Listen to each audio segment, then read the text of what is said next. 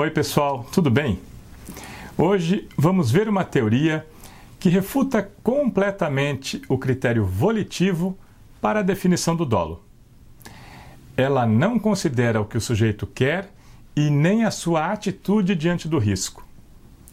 Quando eu expliquei a teoria volitiva da atitude perante o risco sério, eu fiz a ressalva de que quando a avaliação da seriedade do risco feita pelo sujeito fosse irracional, seria necessário substituir essa avaliação por uma outra, racional.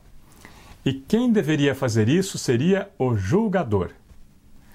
Nessa teoria volitiva, essa substituição só seria cabível de forma excepcional e no caso específico em que a avaliação do sujeito fosse irracional. Bem, como acontece em praticamente todas as propostas teóricas, quando se identifica que uma teoria não é suficiente para solucionar todos os casos e que é preciso um critério adicional para o caso que não é abrangido pelo critério geral, a conclusão é que o critério geral não é correto.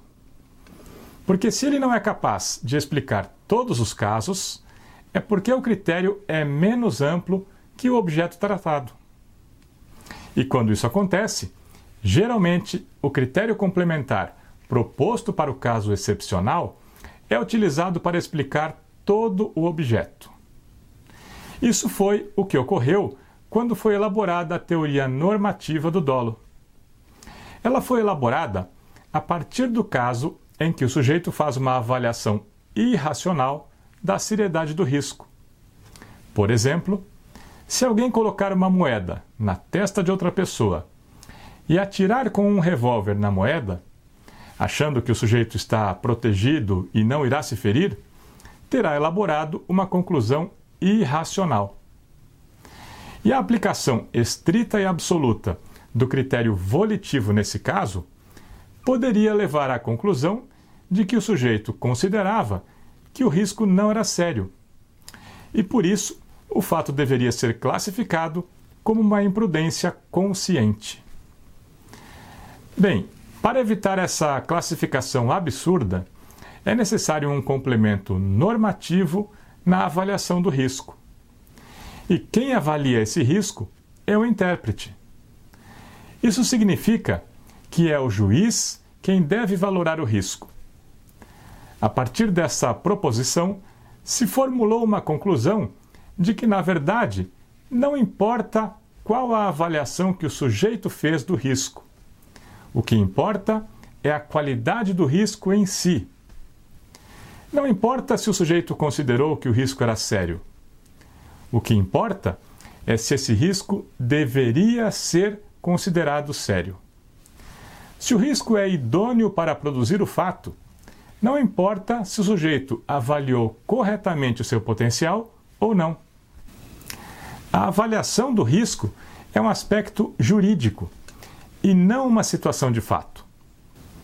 Por isso, quem deve avaliar e valorar o risco é o juiz. O juiz não precisa verificar se o sujeito considerava que o risco era sério. Basta que o juiz verifique se o sujeito tinha consciência do risco se ele tiver consciência de um risco que deve ser considerado sério, a conduta deve ser classificada como dolosa. Dessa forma, a teoria normativa do dolo leva em consideração dois aspectos: um elemento cognitivo, composto pela consciência do risco pelo sujeito, e um elemento normativo, composto pela classificação do risco pelo juiz como sério. Bem, mas isso leva a uma pergunta: qual deve ser o critério empregado pelo juiz para classificar o risco como sério? Existem duas propostas diferentes para definir esse critério. A primeira delas considera que o risco é sério quando ele está desprotegido. Isso significa quando não existirem contrafatores na situação concreta que possam controlá-lo. E a segunda proposta, de critério para classificar o risco como sério, considera que o juiz deve avaliar se ele é um método idôneo para a produção do resultado. Mas isso leva necessariamente a duas perguntas. Primeiro, como avaliar se um risco está objetivamente protegido? E segundo, o que é um método idôneo para produzir o resultado?